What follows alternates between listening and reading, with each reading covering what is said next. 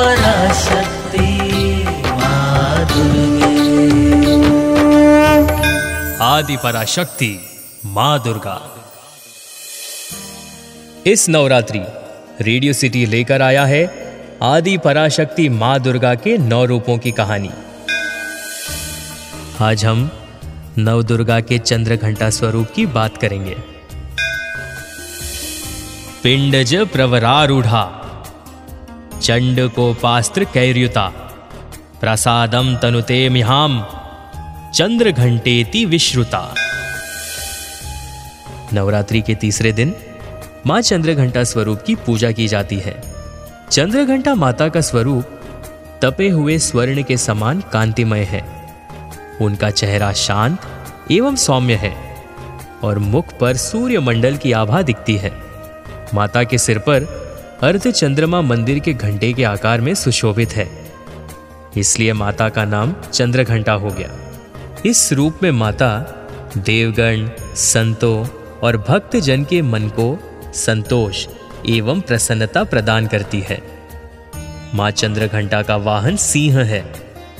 उनके दस हाथों में खड़ग, तलवार, ढाल, गदा, पाश, त्रिशूल, चक्र, धनुष भरे हुए तरकश लिए माँ मंद मंद मुस्कुरा रही होती है।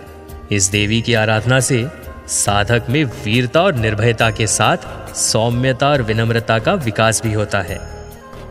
यह देवी कल्याणकारी है। माँ चंद्र घंटा की पूजा करने से भक्त के सभी पाप नष्ट हो जाते हैं और जन्म जन्म का डर समाप्त हो जाता है और वह निर्भय बन जाता है। देवताओं और असुरों के बीच लंबे समय तक युद्ध चल रहा था। एक और देवताओं के राजा इंद्र थे और दूसरी तरफ़ असुरों के स्वामी महिषासुर था।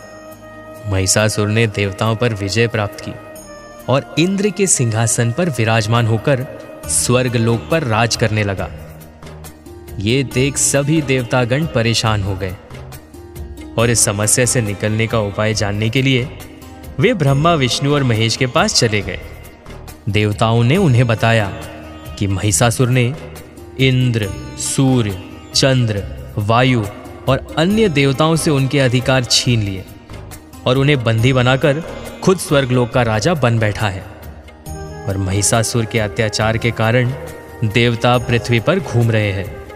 यह सुनकर ब्रह्मदेव, भगवान विष्णु और भोलेनाथ को अत्याधिक क्रोध आया और इस कारण तीनों के मुँह से ऊर्जा निकली।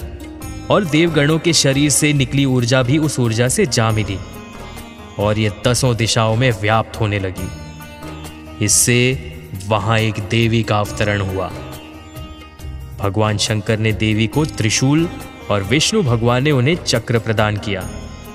इसी तरह अन्य देवी देवताओं ने भी माता के हाथों में अस्त्र शस्त्र सजा दिए। इंद्र ने भी वज्र और अपने हाथी से उतरकर एक घंटा प्रदान किया। सूर्य ने भी अपने तेज, तलवार और शेर दिया। इस तरह देवी अब महिषासुर से युद्ध के लिए पूरी तरह से तैयार थी। उनका यह रूप देखकर महिषासुर समझ गया था कि उसका अंत निकट है।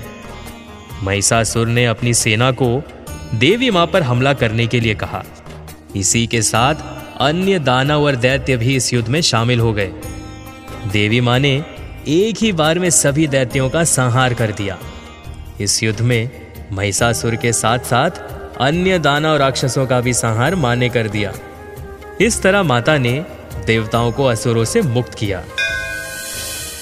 ओम दुम दुर्गाय नमो नमः। आप सुन रहे थे आदि पराशक्ति माँ Durga. Only on Radio City